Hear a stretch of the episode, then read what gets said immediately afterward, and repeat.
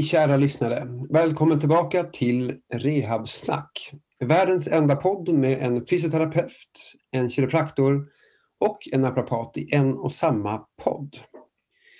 Ehm, och det här är ju vår andra del eh, i vår poddserie om långvarig smärta. Ett ämne som vi brinner för ganska mycket. Och I den första delen så pratade vi om svårigheter och eh, utmaningar med, med långvarig smärta. Eh, och ja, vi hade ju förberett en massa olika punkter och istället så blev det lite mer av en öppen och spontan diskussion och det tyckte vi blev en, en bra variant.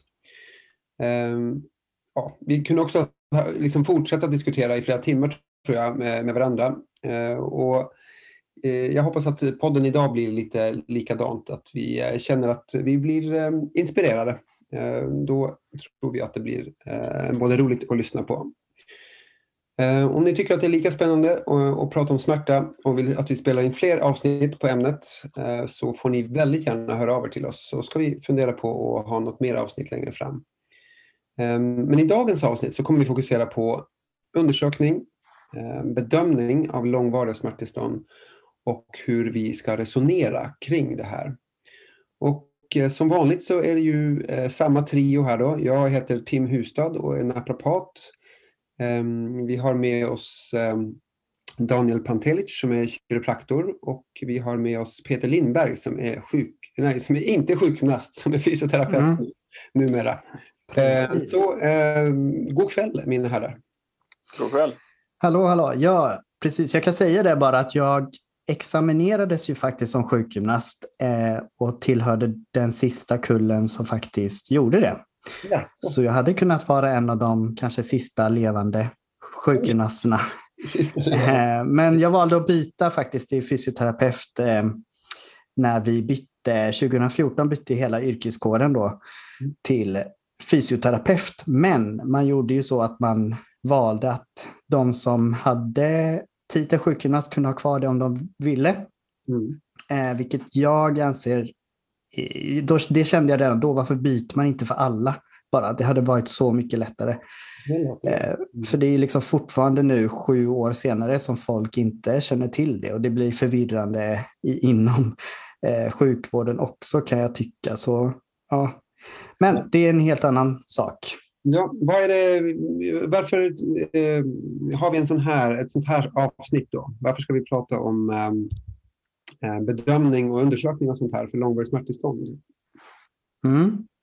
Jo, första delen då, där pratade vi ju om lite mer kring varför är det så svårt med långvarig smärta. Mm. Så lite problematisera och diskutera lite eh, vanliga utmaningar som, som kliniker har när vi träffar patienter med långvarig smärta. Eh, sen eh, så den här del två känns ju ganska logiskt att det kommer med fokus på undersökning och bedömning.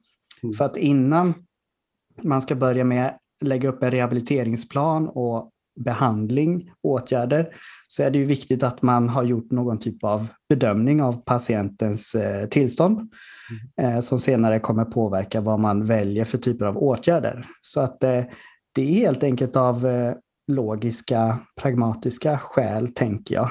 Eller mm. vad säger ni? Det låter så. Ja. Mm. Precis. Ska vi helt enkelt eh, börja med första frågan? Det tycker jag. Och då tänker jag att jag tar den. Så att då mm. lyder det så här att vi säger att nu är vi på jobbet. Eller ni är på jobbet. Eller, nej, vi är på jobbet. Och då så har vi ett nybesök och I bokningen så står det att patienten har hänvisats till just dig på grund av att den har långvarig utbredd smärta i kroppen. Och då lyder frågan, vad antar du för typ av approach? Hur bemöter du den här patienten? Vad tycker du är viktigt att tänka på eh, innan och under tiden du träffar den här patienten på första besöket? Eh, vad tänker du kring eh, detta Tim? Ja, um, när vi förberedde det här så, så, läste jag det här att, att det skulle vara en långvarig utbredd smärta. Jag ska bara säga en sak då. att jag jobbar kanske inte så mycket med långvarig utbredd smärta som jag gör med eh, långvariga eh, Eh, ska vi säga, eh, enledssmärtor mer än just den här eh, ja, eh, utbredda varianten där det liksom eh, kanske har gått mer över i andra eh, mekanismer. Men, eh, eh, så jag träffar nog kanske väldigt många som har haft ont i höften ett år eller ont i ryggen ett år. Men många av dem har ju såklart ont någon annanstans också. Det är ju väldigt vanligt. Men eh Eh, det här är i alla fall så som jag bemöter eh, de patienter som jag träffar. Och, eh, det första jag tänker är att, att möta personen. Det har vi pratat om i något tidigare avsnitt. Men och vara personfokuserad. Att försöka skapa någon form av att, att, landa lite grann och känna att man får en kemi och Ehm, ja, att man pratar om någonting annat kanske först så att man bara känner att man, så som man gör med de flesta. Um, men sen så brukar jag glida ganska fort över i att prata om tidigare upplevelser med behandling, kanske med, med utredningar som de har fått Eh, reflektioner om, om varför saker har blivit som de är just nu. Eh, om de kan tänka sig några anledningar till varför det inte blir, alltså ändrar sig eller varför de har eh, kanske slutat med aktiviteter. Eh, och vilka hinder som finns i deras vardag egentligen, i jobb och i träning och sånt där. Då. Eh, för det är ju de hindren, hindren som vi kanske måste jobba med. Och så vilka målsättningar. Eh, var, var ska vi någonstans? Och vad vill patienten ha av det här besöket? Är de här för att, att jag ska trycka lite grann på en, en muskel eller är de här för att försöka lösa besväret? Det är också en väldigt viktig grej att börja med tycker jag. Så att, ja, vi vet ju hur, hur, hur, mycket förväntningar spelar roll och eh, jag tycker det är viktigt att, att, att ta hand om eller eh, lyfta förväntningar ganska tidigt. Sen ehm, ja, jag tycker om man, om man då pratar om de som har mer kanske utbredd smärta och ha, eh, eventuellt haft det väldigt länge och sånt där då, så är det viktigt att tänka på att de är ofta ganska långt in i en resa redan. De har haft kanske smärta länge. Ehm, de har redan träffat många eh, och jag är inte den första de träffar helt enkelt. Så vad kan jag egentligen erbjuda som, är, som tillför någonting eller är nytt eller kan jag komplettera någonting och sånt där. Då. Så jag ser mer på mig som kanske är eh, en del av någonting eller en led i någon, eh, någonting. Eller kanske kan jag faktiskt initiera någon, någon lösning som inte har hittats än och sånt där. Då. Så det, vilken roll har man egentligen måste man fundera på. Um, och så, uh, ja, hur det påverkar det, dem i övrigt då. uh, och hur vi kan påverka det. Alltså deras funktion till exempel och deras humör. Um, smärtminskning, alltså hur är det sannolikt att vi kan um, påverka de här grejerna och um, uh, ja, jag, jag, frågar alltid hur det Eh, påverkar dem i livet. Vad är, vad är liksom konsekvenserna av allt detta? Daniel? Mm jag, när jag träffar de här patienterna så är det ofta så att de kommer via remiss eller via hänvisning från exempel vårdcentraler. Eh, och det jag gör med dem är att jag eh, låter patienten först få beskriva sin uppfattning av smärtkaraktär. Är det var den sitter lokaliserad, hur ofta det är, om det varierar över tid och eh, om det varierar under dagen, över eftermiddag, förmiddag, morgon påverkas av stress exempelvis. Ehm, patienten får beskriva också hur det påverkas liksom, livssituationen i form av eh, livskvalitet, om smärtan förstör livet eller om det bara är som en, en sidogrej. Ehm, Förstör en eventuell försörjning, hindras de i sitt yrke eller att kunna jobba med det de vill. Det kan ju till exempel vara någon som har ett eh, fysiskt tungt jobb som de är sjukskrivna från och det finns ju en press i det och en försäkringskassa som jagar dem. Eh, hindrar det dem med någon annan fysisk aktivitet som de kanske älskar, säg golf, eh, tennis, eh, skidåkning, vad det än må vara. Så jag tittar mycket på först att eh, bedöma var, vad typ av smärta de har. Är det en neuropatisk värk, eller är det en artros eller är det en fibromyalgi?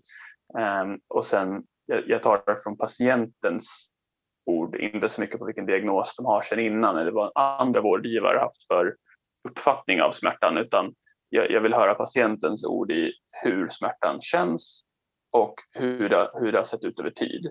Um, sen när jag har förstått, eh, om jag förstår, men när jag har förstått patientens smärta och hur det verkar påverka eh, dens liv så går vi över till förväntningar då, vad, vad patienten har för förväntning på mig som då terapeut och vilken typ av behandling de förväntar sig att få. Lite som Tim var inne på, är det, är det en person som kommer till oss för att de tror att eh, det här kommer lösa sig med någon form av manuell terapi? Eh, är det, de tror att, det, att de, om de bara får gå i varmvattenträning, att det är det de vill? Eh, eller vill de ha en eh, coachning i både beteende och vilka typer av övningar den kan göra för att maximera sin effekt? Ehm, men eh, kort och gott, det är, så, det är så jag börjar med patienten, att försöka förstå, sen försöka förstå vad de vill. Du då Peter? Mm. Nej, men jag håller ju oväntat inte eh, såklart eh, med er med flera av de här punkterna som ni har tagit upp. Eh, jag skulle väl vilja belysa några olika saker som ni har varit inne lite grann på, men som jag tycker är liksom extra viktigt. Och den första är bemötande, ett gott bemötande som jag tycker är underskattat. Och otroligt viktigt när man träffar alla patienter. Men extra viktigt tycker jag när man, när man träffar patienter med långvarig smärta. Och det har att göra med att det är, dels är det väldigt trevligt och schysst att få ett eh, bra bemötande. Och det kan spela roll för vilken eh, eh, den här terapeutiska alliansen som man vill bygga med patienten eh, börjar ju med ett bra bemötande, tänker jag. Eh, så det det är väldigt viktigt att patienten ska känna sig välkommen och den ska känna att den kan lita på mig och öppna upp sig för mig, vilket jag tänker underlätta för kommunikationen. Eh, för det är ju väldigt viktigt eh, med en god kommunikation mellan mig och patienten för att jag verkligen ska kunna få en så bra bild som möjligt. Det kan ju vara så att patienten är lite återhållsam och har lite taggarna utåt eh, på grund av att de eh, kanske inte riktigt litar på, på mig eller att de har tidigare negativa erfarenheter inom vården, vilket kan generera nocebo och kan eh, kanske till och med förvärra eh, patientens sinnestillstånd och sjukdom. Eh, så en god kommunikation är väldigt viktigt och där försöker jag ha ett eh, en MI-approach, motiverande samtal, det vill säga att jag använder, försöker använda mig av ett aktivt lys lyssnande som också inkluderar att man validerar och bekräftar eh, patienten. Vilket betyder att man, eh, eh ja, om, om, patienten delar med sig av en uppfattning eller av en eh, erfarenhet, upplevelse, så bekräftar man och validerar den att Eh, man, man, förstår och man eh, kan se det från patientens perspektiv, vilket hänger ihop med empati. Eh, sen så vidare så använder man sig av eh, öppna frågor eh, och försöker facilitera patienten själv att prata. Eh, och sen kan man ge reflektioner, vilket betyder att man Eh, man kan repetera lite det som patienten säger fast med andra ord, vilket kan eh, då göra att eh, patienten känner sig bekräftad och att den blir lyssnad på. Sen det är schysst att försöka sammanfatta också eh, det som patienten har berättat lite då och då för att eh, visa att man har lyssnat och kan förstå. Då kan man också fråga patienten, stämmer det här överens med din upplevelse och förhoppningsvis säger de ja. Och sen tycker jag det är viktigt med eh, eh att man respekterar patienten, eh, dels respekterar patientens egna upplevelser, just för att eh, en del patienter som har långvarig smärta kan ha taggarna ut som jag sa då. Och då är det viktigt att eh, dels inte ta det personligt och sen Eh, försöka rulla med motstånd som man pratade om inom MI då. Och det egentligen samma eh, komponenter som jag beskrev just nu. Då, men, men mycket det här att ta ett steg tillbaka och försöka att undvika den här rättningsreflexen. Så om en patient har en specifik uppfattning kring eh, vad smärtan beror på, att ja, det kanske är en kota som ligger snett eller det är på grund av eh, låsningar eller på grund av diverse olika strukturella Eh, faktorer eller vävnadsskador så, eh, så går man kanske inte direkt på och säger nej, det stämmer inte, utan man, man kanske säger ja okej, okay, jag förstår hur du, hur du tänker, det kan verka logiskt. Har du funderat på det på något annat sätt? så att man är lite mer respekterar patientens upplevelse också. Då. Ehm, och det här, då kanske man väntar tills man har byggt en terapeutisk allians med att försöka utmana. Eh, man kan, men däremot så kan man ju så ett litet frö eh, för patienten och, och sådär då, men kanske vänta lite med att utmana lite mer. Så det var några saker som jag tycker är viktiga att tänka på liksom inför ett besök och under eh, ett, i början av patientkontakten. Jag tycker du avslutar med någonting som är superviktigt som jag också har skrivit om förut, men eh, det här med att helt enkelt eh, ja, rulla med motstånd eller det här med att så ett frö också. Eh, att man inser att man kan inte rehabilitera någons uppfattning och förväntning på första besöket när de inte ens vet vem du är. Och, ja, det kan vara omöjligt. Mm. Jag, jag kanske missuppfattar lite grann fråga, men, men det låter lite grann som att ni utgår från att patienten har ett besvär som är långvarig smärta som är beteenderelaterad och uppfattningsrelaterad. Att det inte är att, att ni redan bestämt er att det inte är fysiskt utan det har mer med annat att göra. Jag tänkte, mm. det är lite, nu pratar vi om långvarig smärta men det du, det du pratar om är ju en stor del av att behandlingen börjar redan från början men det kan ju också vara en risk att om man redan i början liksom öppnar upp för att man, liksom, man ställer öppna frågor och man sammanfattar och man låter patienten driva samtalet, är att man också kanske missar frågor att få reda på om det är någonting som inte är just långvarigt smärtproblem av beteenderelaterade orsaker eller psykosociala orsaker, utan det faktiskt är egentligen bara en neuropati av diabetes. Eh, det kan ju vara lite allt möjligt. Förstår ni vad jag menar? Mm. Jag, jag tror inte att det, det ena utesluter det andra. Jag, jag, jag, känner mig inte helt igen i den beskrivningen så jag tror inte det är så jag opererar. Eller, jag tror att, Nej, ja, jag, jag, jag, vet inte, jag vet inte hur ni exakt gör det. Men...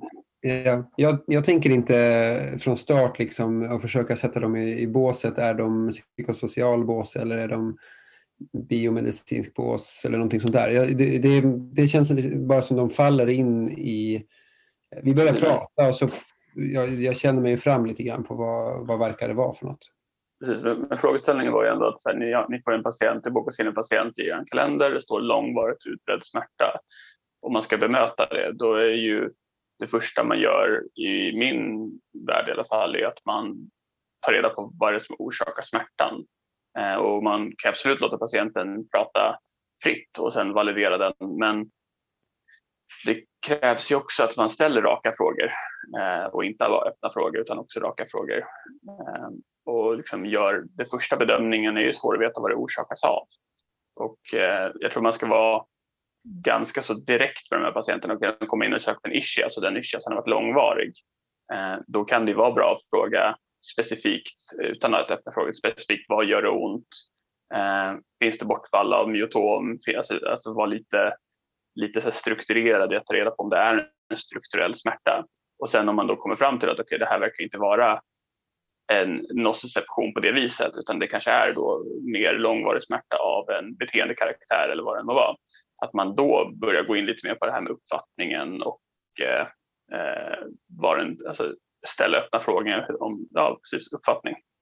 Jag Förstår vad jag menar? Ja, jag tror jag gör alla de där grejerna, inte gör alla grejerna med alla, men jag tror att tanken är att man skulle kunna göra det med alla om det verkar lämpligt eller ja, jag tror inte att det är så uppstyckat som vi kanske, jag och Peter fick det att låta som nu, att vi inte gör de sakerna du nämner nu Peter, men att vi tror vi gör, gör båda, båda grejerna. Eller vad tänker du? Precis, nej men jag tänker liknande som dig där Tim, att det ena inte utesluter det andra. För mig, det jag menar här bara det är att dels bemötande, man ska ge ett gott bemötande för att bilda en god terapeutisk allians. Och sen det här med öppna frågor, det är mer som ett förhållningssätt.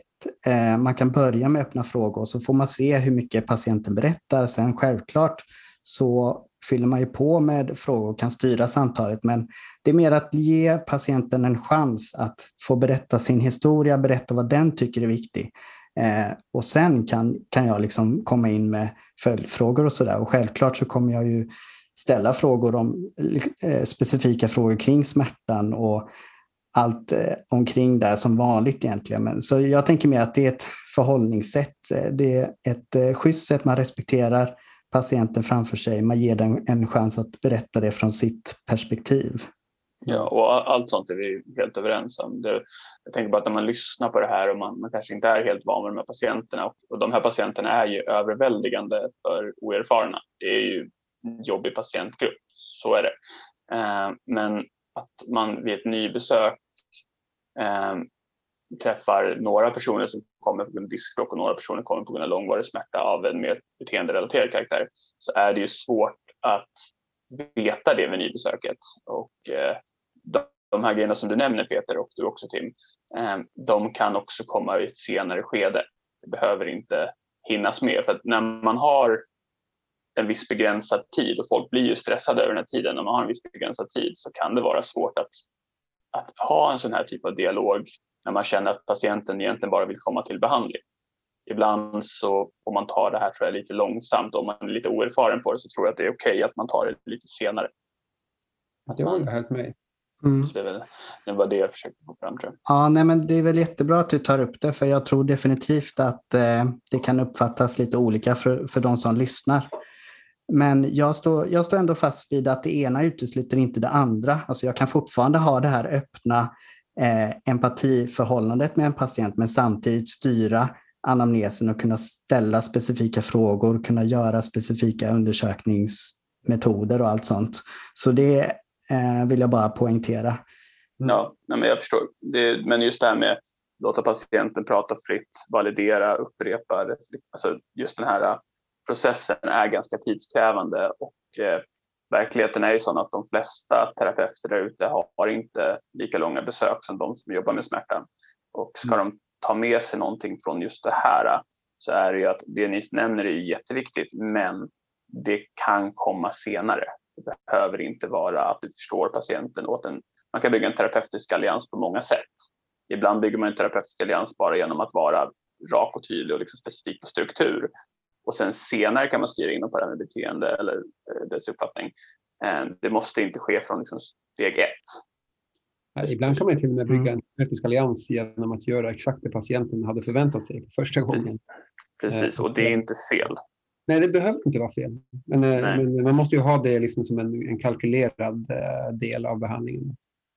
Ja, och även om inte jag kanske gör så, så är det ju liksom om patienten kommer in och så säger att den förväntar sig av sin säg, naprapat att det ska göras det här, slicka på en muskel.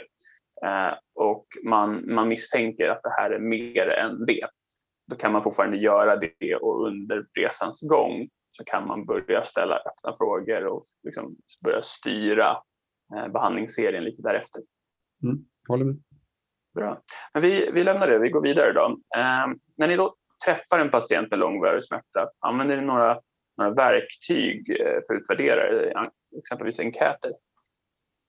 Mm. Jo, jag har ju allt mer och mer försökt att använda mig av enkäter. Jag har egentligen alltid gillat enkäter. Det, det är mer att eh, det finns vissa hinder i primärvården just med tid till exempel. I det område som jag jobbar i så är det många som inte har svenska som sitt modersmål.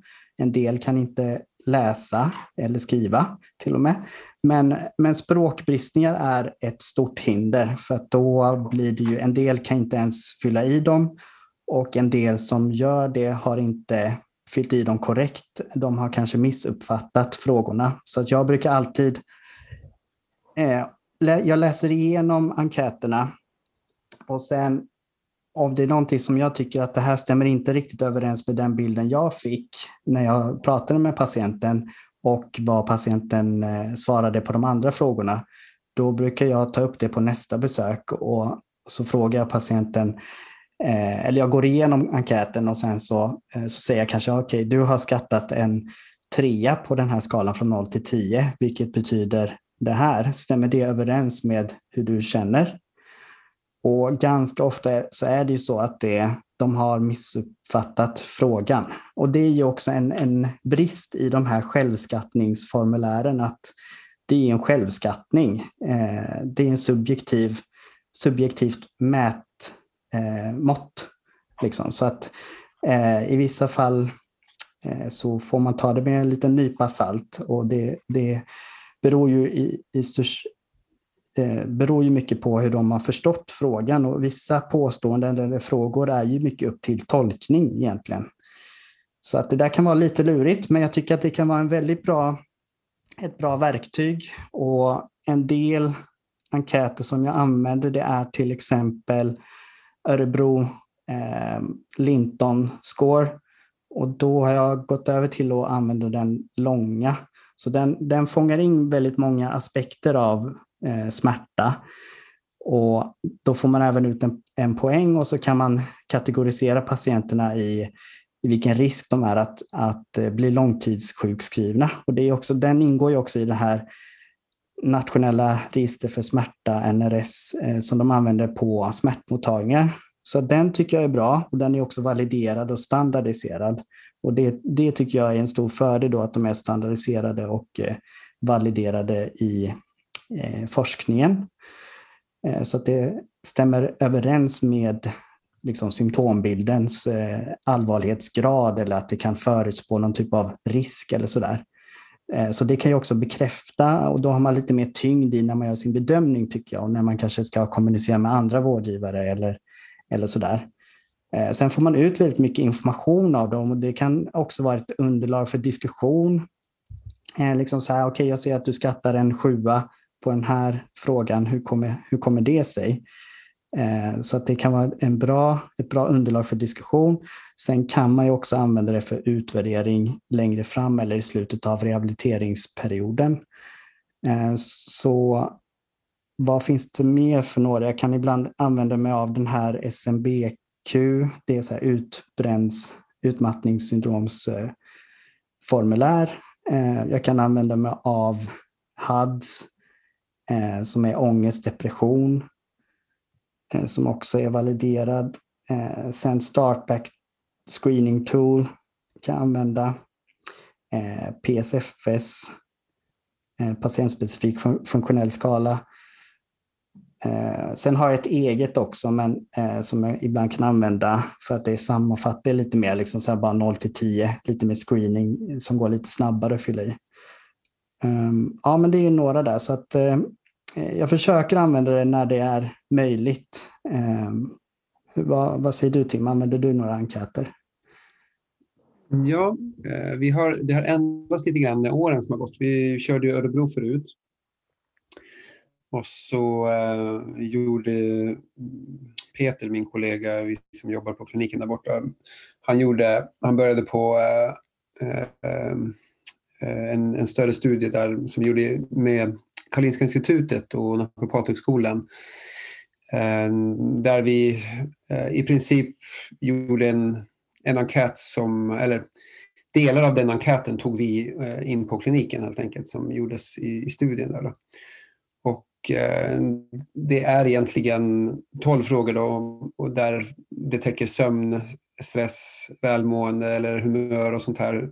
Och eh, ja, lite rörelserädsla, katastrofering, eh, sån här överdriven fokus och, och, eh, och, vilken tro eh, man har, att, eller vad man tror smärtan beror på. Lite sådana här så, saker. Då. Vi har smält ihop det till en enkät kan man säga. Ehm, den är ju inte validerad så att det går inte att, att använda den på det sättet. Men i princip alla frågorna är från validerade enkäter. Så, så den är inte, frågorna är säkert bra men eh, enkäten i sig är, är nog lite den är för tunn egentligen. Kan man säga. Och ställa en fråga kanske om stress inte säger så mycket om, om stressen. Eh, men eh, det som vi gör istället är att vi tänker på det mer som kommunikationspunkter. Så, eh, vi, vi som är naprapater jobbar ju kanske inte lika ofta som ni med, eh, liksom, med, med, med övrig vård, om vi säger så. Så eh, det handlar kanske Uh, inte så mycket om uh, risk för sjukskrivning i förhållande till uh, ja, företag som undrar på saker och sånt vi, vi har ju folk söker oss privat och vi tycker att den här enkäten funkar väldigt bra för att, land, eller att få en bra bild av patienten, om vi säger så. Så vi försöker att, att, eh, att rita liksom en sån här, eh, ett, ett spindeldiagram, så att, spindeldiagram så att vi, att vi på, får en översikt om vem den här patienten är på de här olika områdena och så frågar vi om de sakerna. Ehm, vi lyfter punkter som vi ser sticker ut och vi frågar om dem och vi försöker gräva lite grann och se om det kanske behövs en, en till enkät runt nedstämdhet eller någonting sånt här.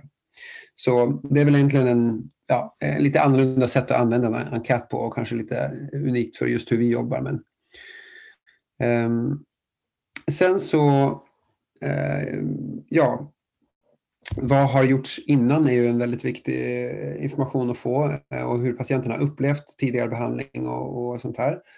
Och um, finns det kanske någon form av synergi med det? Alltså säger de att ja, men jag tyckte det här var jättebra tidigare. Då är det kanske någonting man kan tänka sig att använda igen eh, om man vill använda lite, lite av kanske placebo eller eh, ja, det kan ju vara tecken på att en, en metod har varit eh, effektiv tidigare. Då, då, vill man gärna använda det igen. Sen så eh, vill jag ju se om, om den här smärtpresentationen ger någon mening egentligen eller är den, är den Eh, oförklarlig på något sätt utifrån strukturella förklaringsmodeller? Är den liksom utbredd på ett sätt som inte följer, eh, följer alltså dermatom till exempel då, eller att eh, eh ja, oförklarliga eh, presentationer är ju ofta eh, ett tecken på central sensitisering till exempel. Då. Och, och, vi pratar ju ofta om ett ökat larm med patienten, att, eh, att det verkar som att larmet är känsligare och skriker, skriker högt helt enkelt. Um, sen så ja, jag vill ofta gärna veta från, från patienten vad, vad de har försökt att göra trots att de har eh, smärta eller vad de har slutat att göra. Och vad funkar, vad funkar inte? Eh, är, det, eh, är de just nu långt ifrån det målet de har? Är det liksom mycket som ska göras innan de kan leva normalt eller vara glad och alla de här grejerna? Eller är det, eh, ja, har vi en stor, stor, ett stort jobb framför oss? Ehm, så det är väl egentligen sådana saker som eh, information som jag tycker är viktigt att få ut. Eh, vad tänker du Daniel? Ja, jag använder inte så jättemycket enkäter för att få till mig information gällande patienten. Det, det är egentligen orsakat av två saker. Det ena är att eh, vi inte har så lätt att dokumentera dem i Take Care vi använder i, i landstinget. Men den jag använder är ju då eh, Örebro-skalan, väldigt lätt att använda och man, den är väldigt snabb genomförd.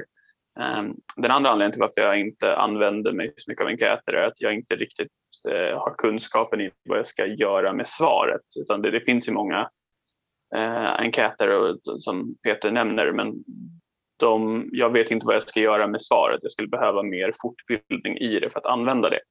Eh, men istället när jag har de här patienterna så försöker jag samla lite information och den informationen som jag börjar med är alltid att jag Um, när, när, jag då har förstått problemet som du nämnde tidigare så är det att jag gör ofta en rehabanamnes där jag då tittar på vilka tidiga insatser som har gjorts. Um, också patientens uppfattningar och förklaringsmodeller den har fått. Liksom, inte egentligen vad som har sagts utan vad patienten har uppfattat, vad den, vad den tror att förklaringsmodellen har sagt, vad den har förstått och vad den har accepterat. Sen tittar jag också på den medicinska anamnesen, eh, det vill säga diagnos. Eh, finns det en diagnos eller är det bara oklar smärta? Eh, finns det några utredningar gjorda? Eh, finns det några utredningar som borde vara gjorda? Att man, man, man hör vad patienten säger, man förväntar sig att vissa utredningar ska vara gjort eh, och så är de inte gjorda eh, och då blir det väldigt relevant. Eh, och sen så också tittar jag på eh, vilken typ av smärtmedicinering de har, eh, vilka mediciner de testat och hur har de reagerat på medicinen. Eh, men, men just den här patienttypen Eh, där de har en oklar smärta är ibland, just som du säger, en mycket oklar smärta där det inte liksom finns en, en klar koppling till någon diagnos eller struktur. Och då får man ju börja fundera på central sensitisering eller något annat. Ehm, men ibland så är det också att personen söker för någonting som man känner att det här ska ju vara utrett men har missats. Det här är en dish, det här är en reumatisk åkomma i sannolikt. Men det är inte utrett utan den har studsat runt som en träningspatient eh, bland olika rehab. Eh, och vi pratade om det tidigare, det här med nomadpatienter i tidigare avsnitt. Att, eh, jag försöker snabbt fånga upp om det här är en patient som egentligen skulle ha en vård för någonting specifikt. Eller om det är eh, en person som har en mycket oklar smärtproblematik som kommer kräva då det som ni varit inne på tidigare, lite mer beteendeförändringar och förståelse. Mm. Mm. Eh, jag kom på nu så här i efterhand att eh, det finns några fler enkäter som jag ibland använder och som jag tycker är bra.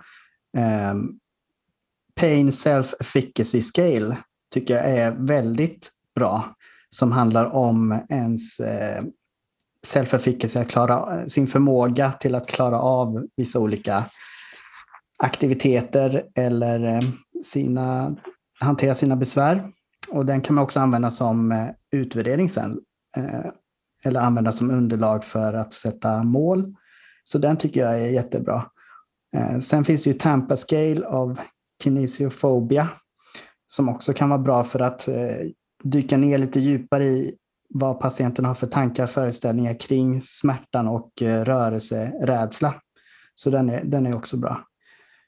Ehm, sen gällande vad som är viktig information, förutom det som ni redan har sagt där, det finns ju väldigt mycket saker som är viktigt såklart, eh, men det blir lite att vi får belysa, vilket ni redan har gjort här, men belysa det som vi tycker kanske är lite extra viktigt att tänka på.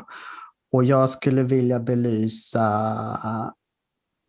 Eh, hur många får jag ta? Nej, men jag skulle vilja belysa tre, tre saker. Ehm, den första är eh, readiness eh, for change, eller hur, hur redo patienten är att göra en förändring. Det vill jag nosa lite kring. Eh, vad får jag för uppfattning om patientens eh, vilja eller öppenhet att göra en förändring, vilket nästan alltid, eller det krävs ju alltid egentligen att det sker någon typ av förändring.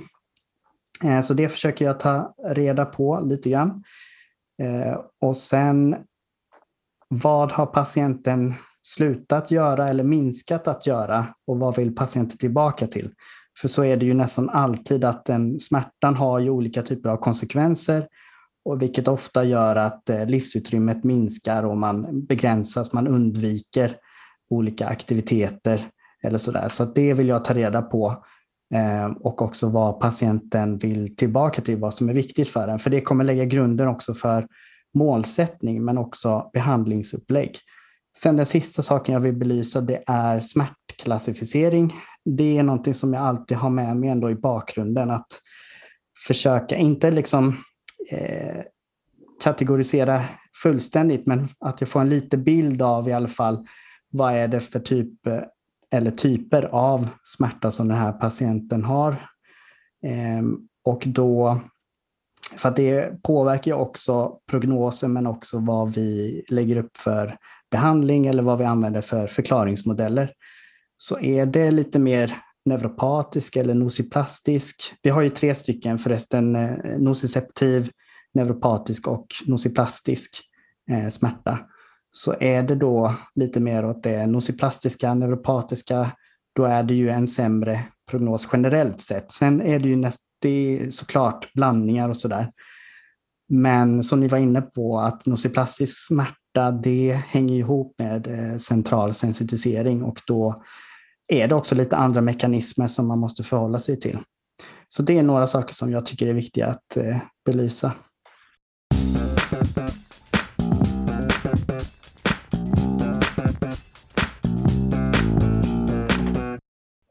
Eh, nästa punkt här då ehm, är vilka fysiska undersökningsmetoder anser du är viktiga att få med och vad vill du få ut av det? Eh, hur går ert kliniska resonemang här? Mm. Det här är, det här, frågan är så bred, det beror på patienten framför dig. Men eh, generellt så eh, alla fysiska tester jag gör är ju där för att bedöma om det finns en misstänkt patologi eller specifik Ehm, struktur och om den, den, det fyndet då talar om att man behöver någon annan typ av vård och att man inte får fördröja den vården. Ehm, det, det, det är bra att starta rehab, det är bra att starta träning och samtal och allt sånt. Men ibland så, det jag tycker är viktigast är att man försöker snappa upp så att man inte fördröjer någonting som behöver ske ganska snart. Att man inte missar patologier eller saker som kräver snabbare vård. Ehm, det är väl det. Och annars, mitt kliniska resonemang på de här långvariga smärtorna när det inte är någonting sånt är att eh, försöka se vilken vävnad det är som är problemet. Om det kan finnas en eh, så enkel sak som att man har ont i knät så kommer det att kompenseras med smärta från höften och det kan göra ont i ryggen. Alltså finns det en tydlig koppling mellan de här smärtorna som de har? Eh, eller är det mer som Peter var inne på, de andra mekanismer som ligger bakom det? Men de, de fysiska testerna jag gör är nästan aldrig för att säga eh, varför en person har en, en utspridd verk utan det är snarare för att försöka se om det är någonting som faktiskt är behandlingsbart med annat än det vi egentligen är inne på, det här med beteende och eh, samtalen och träning. Eh, så jag, jag, vill inte missa att en person till exempel har en eh, ruptur i axeln eller att den har en misstänkt osteosarkom i knät eller eh, vad det än må vara. Eh, så det är därför jag använder tester. Jag, jag tror inte jättemycket på det här att man kan göra tester och säga varför en person har ont, utan jag tror att man kan, eller ja, i viss mån, jag tror att de flesta tester vi gör är väl egentligen för att se om det är någonting farligt. Eh, så klart man kan ju säga att okay, det är diskbråck, vi trycker på roten och man kan ge en förklaring. Så de testerna görs ju, men när en person söker för ländryggssmärta lokalt så finns det ju väldigt få tester som egentligen kommer säga vilken vävnad exakt det är som gör ont eller prognosen på det utan det, det är andra frågor som kommer till där. Men jag, jag, vill aldrig missa någonting som skulle kunna göra att jag skadar patienten på sikt med att fördröja vård. Mm. Peter? Mm.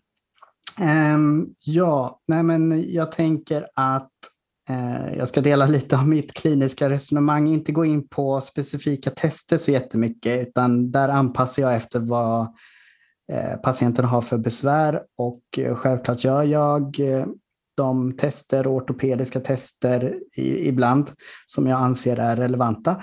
Men det jag tänker rent allmänt kring undersökningsmetod och resonemanget där är att jag vill försöka ringa in problemen eh, vilka kroppsdelar är påverkade?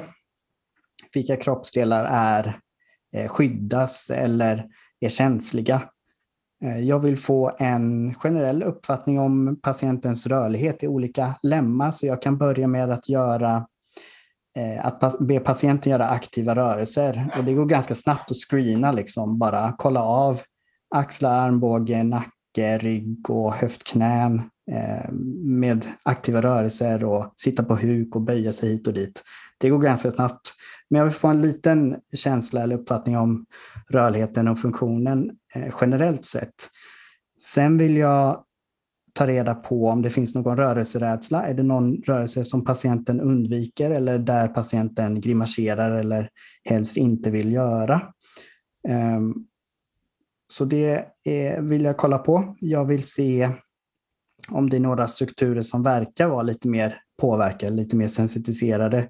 Och det, om det finns någon sån här mekanisk hyperagesi, att de får ont av vanliga rörelser.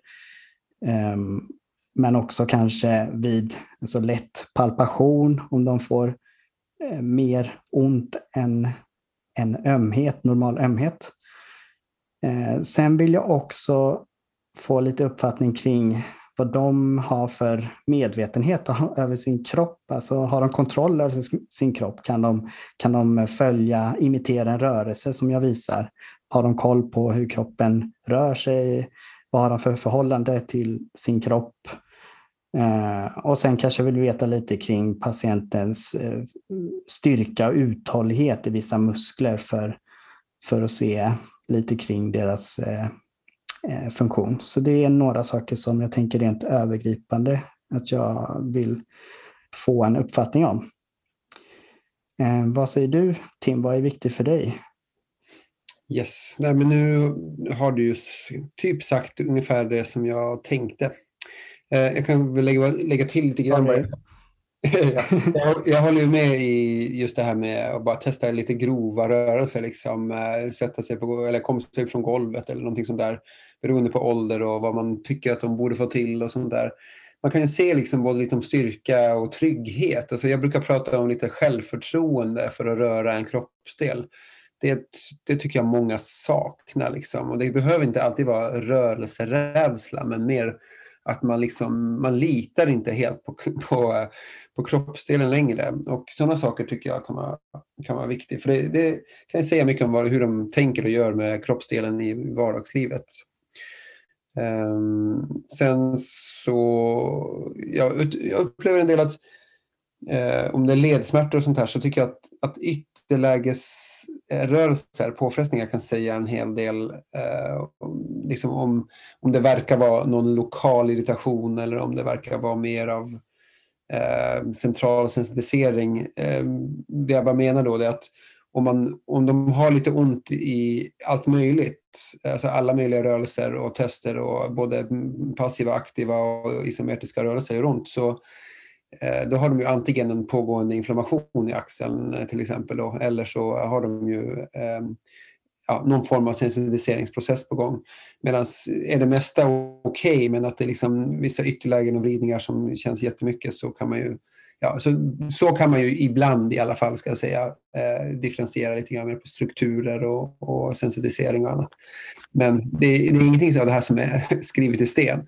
Men, men ja, man kan ju skilja på det ibland. Eh, sen så de, de här specifika testerna, ortopediska testerna, kanske kan ge mer av en referensram. Så här, man har gjort, jag har i alla fall, jag, jag har ju använt lärt mig massa sådana tester i, i naprapatskolan och använt dem eh, mycket. Eh, sen har vissa fallit bort då, för man både hör att de inte eh, ger så mycket information och så vidare. Men eh, Eh, vissa kan ju ändå vara bra för att få en referensram. Alltså om tio patienter br brukar ha ingen smärta i en viss rörelse så det ju, eh, kan det säga någonting om en patient eh, just har en väldigt stark smärta just där. Så man kan använda de testerna men jag tycker inte man, man kan inte lita på de eh, flesta av dem helt enkelt. Eh, med tanke på specificitet och sensitivitet.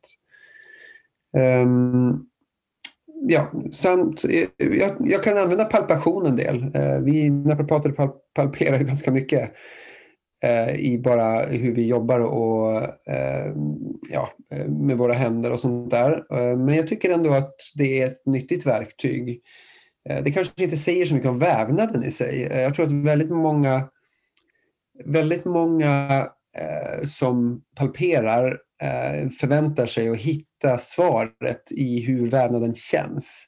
Eller i, eh, ja, och jag, jag, tror så här, jag har väl vandrat mer över till att se hur reagerar patienten när jag gör vissa saker och eh, är det en utbredd känslighet över ett större område eller är det hur hårt måste jag trycka? De här hyperalgesi ehm, och allodyni och sådana typer av grejer tycker jag ger mig mycket mer eh, kött på benet än eh, ja, var, var muskeln lite spänd eller eh, ja, var, det, var det stelt när jag, gjorde, när jag gungade i ryggraden till exempel. och sånt där.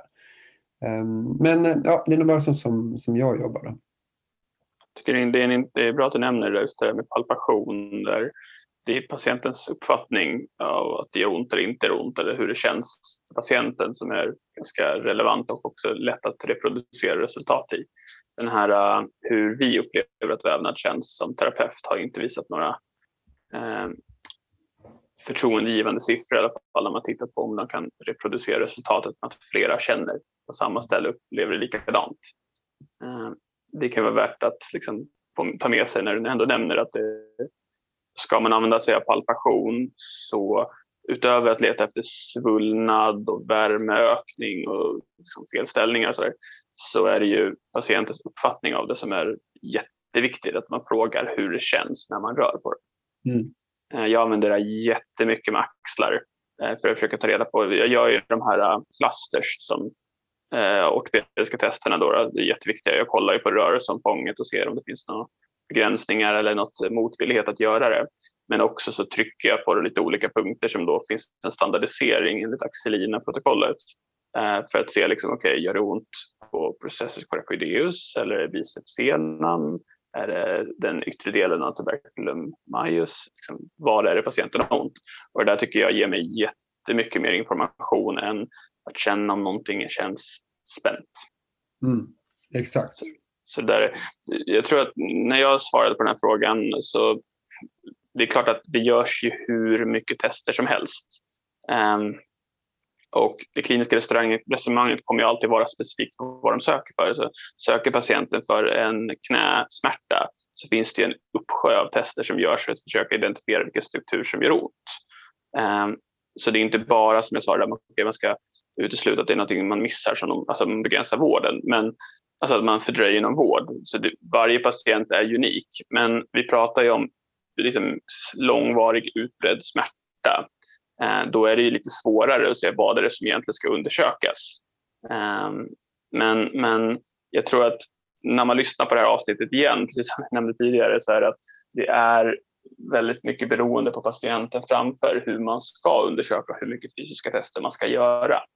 Eh, det måste ju finnas en prior probability till varför man gör testerna. Finns det, en, finns det i anamnesen någonting som talar för att vi behöver faktiskt kolla på knät eh, och leta efter menisk om de inte beskriver några som helst symptom på menisk.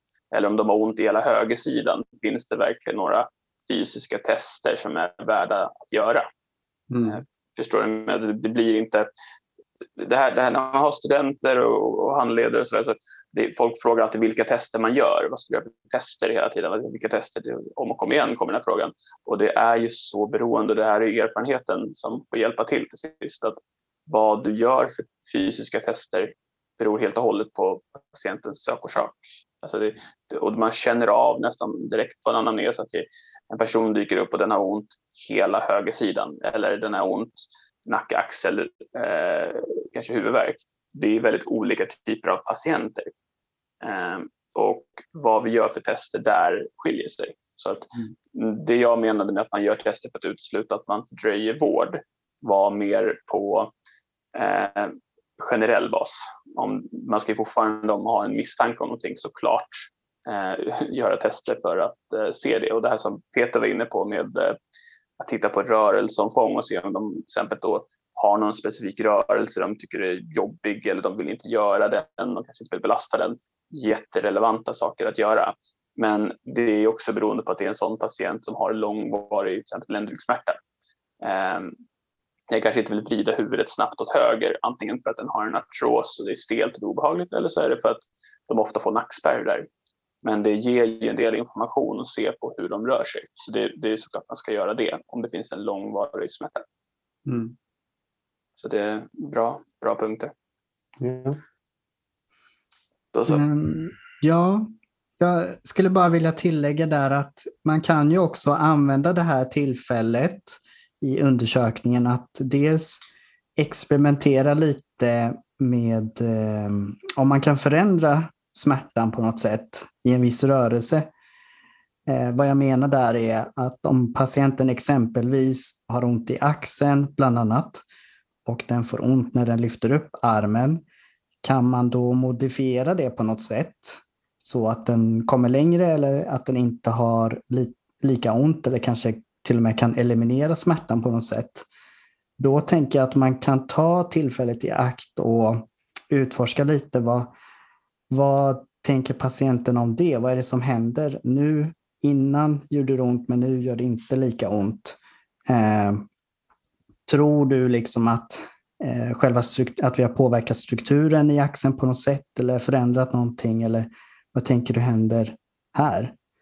Eh, om det är så att eh, patienten till exempel har en tydlig uppfattning om att någonting måste vara skadat i axeln, det är det som orsakar smärtan, så kan man använda det som ett, ett tillfälle att diskutera med patienten kanske få den att ändra lite perspektiv på smärta, vidga perspektivet på att smärta inte bara handlar om vävnadsskador utan även att det kan handla om eh, centrala faktorer och nervsystemet. Eh, vad tänker ni kring det? Jag tycker, jag tycker det knyter an till det vi pratade om tidigare med eh, precis det du säger kan man använda på eh, det här med om man pratar om smärtkaraktär. Om en patient tänker att okay, det här är att jag har en eh, en disk som är trasig, så att den har inga riktiga symptom på att det ska disk, men säga att, att den tror det, då kan man förskjuta det till att säga okay, om du hade till exempel en fraktur i foten, då gör det inte ont ibland när du kliver på den, utan det gör ont hela tiden. Om, om belastning var problemet, att det är därför det har ont, då skulle ju det göra ont i ryggen precis varje gång du belastar. Det skulle inte variera över tid, att vissa dagar är sämre och vissa dagar är bättre, utan en fraktur i foten gör ont varje gång du trampar på den och det gör på grund av att belastningen korrelerar direkt till smärtupplevelsen. Medan det de kanske har då en eh, mer mångfaktoriell eh, orsak till det. Att det, ja. Ja. Jag håller helt med Det här är någonting som vi kallar logisk konflikt, logiska konflikter i, när vi utbildar i det här. Och, och det vi, vi, man kan använda sig av logiska konflikter på många olika, olika sätt. Eh, både genom samtal, genom rörelse, genom hemövningar och på olika sätt. Så det jag menar med logiska konflikter är bara precis som det exemplet du tar upp. Eh, de har eh, ont och vågar inte trampa på foten för att den gör ont. Eh, men eh, ibland gör den inte ont alls och då kan de gå på den men de tror fortfarande att det är någonting som är strukturellt eh, inte sitter rätt eller någonting sånt där. Eh, och då kan man ju belysa de här, den här liksom, eh, diskrepansen då eller, eller ja, logiska konflikten på något sätt. Så, och, och ett annat sätt att göra det genom undersökning är ju att de kanske inte vågar böja sig framåt överhuvudtaget när de har ont i ryggen. Och då kan man ju som, som lite mer CFT eller Cognitive Functional Therapy um, liksom exponera dem för det och, och, få dem att slappna av i det och känna att oj vad bra det gick plötsligt. Uh, och det är faktiskt väldigt starka komponenter för förändring upplever jag. Så det vill säga att, att eh, de har kanske till och med varit hos några vårdgivare där eh, det har varit mycket status quo, det vill säga att eh, patienten verkar vara så rädd för att bege sig framåt att vi, vi, liksom, eh, vi, vi, hittar sätt att träna kåren och vi ska bygga liksom ett fundament och hålla på och sånt där istället för att faktiskt försöka att exponera röra på grejerna. Och där tror jag en nyckel finns för väldigt många olika patienter man kan också kalla det för symptom modification som, som Peter är inne på här, att man börjar modifiera symptom helt enkelt för att eh, Ja, om de kan plötsligt lyfta armen på ett sätt som inte gjorde ont så kanske de kan börja lita på axeln på något sätt igen. Så det här är ju egentligen en, en lång diskussion som vi skulle kunna fortsätta ja. med. Eh, för det här är ju, eh, ja, det här skulle man nästan haft ett avsnitt eh, bara. Eh, hur kan man liksom jobba med rörelserädsla och eh, katastrofering och sådana saker. För det är väldigt spännande och jag undrar på om vi vet hur mycket vi kan få ut av det faktiskt kliniskt. Ja, också på sikt. Absolut. Det förändringen som sker efter att patienten förstår det är ganska stor tid. Det är i alla fall så jag har sett det. Mm. Ehm, jag tycker att det är, man kan ju ta det på många ställen, men jag tycker det är alltid lite roligt att se patienten om man säger att den, den tror att den har en väldigt skör rygg. Den får ont i ryggen av egentligen väldigt lite under dagen.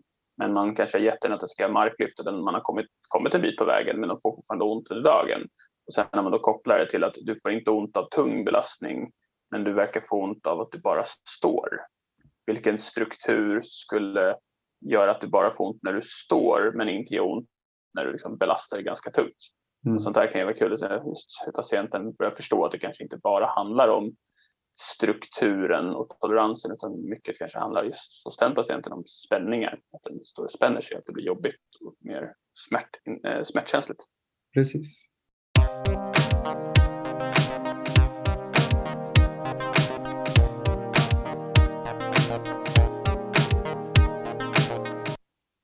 Ja, okej, okay. så nu har vi diskuterat här massa olika saker gällande temat och undersökning, bedömning, hur vi bemöter vad vi har för förhållningssätt till patienten, vad som är viktig information att, eh, som vi vill ha från patienten, eh, vad vi tittar på i undersökningen och lite tankar kring det. Då. Eh, så att jag hoppas att ni, har, ni som lyssnar har fått med någonting. Självklart så är det ju alltid eh, eh, beroende på vilken patient man har framför sig. Så att det här är ju lite mer övergripande tankar som vi har pratat om idag. Eh, I nästa avsnitt, nästa del då, så kommer vi komma in på det som jag tror att många längtar efter, vilket ofta brukar vara att man vill få reda på, men vad ska vi göra nu då? Där det finns en viss, eh, vad, vad, ska man säga, eh, man är så ivrig att komma igång med vad vi kan göra för patienterna. Och det kommer vi komma till i nästa avsnitt, tänker jag då, att då ska vi fokusera på behandling och åtgärder. Så det blir väl bra, eller vad säger ni? Ja, då får vi väl lyfta de här symptommodifieringarna och lite grejer som vi eh, bara lyfter lite grann nu då. Ja, jag tycker en, en av de roligaste grejerna med det här temat och varför jag tycker det är så viktigt det är att jag tror att det kan få fler personer att gå från att just det att du har en patient bokad där det står långvarig utbredd smärta att istället för att bara sucka och tänka åh vad jobbigt att liksom ändå bli peppad och tänka att det här kan göra en skillnad i. Mm. Där sa du en väldigt bra sak som vi kanske skulle belyst i första, eller så kan vi ta det senare i och för sig. Men, ja, men i alla fall, vi, vi avrundar här tycker jag. Så tack för en trevlig ja. diskussion så hörs vi, ses vi i, i nästa podd. Ja. Yes, en trevlig diskussion grabbar. Ja, tack så mycket. Ha det gött. Tja. Hej då.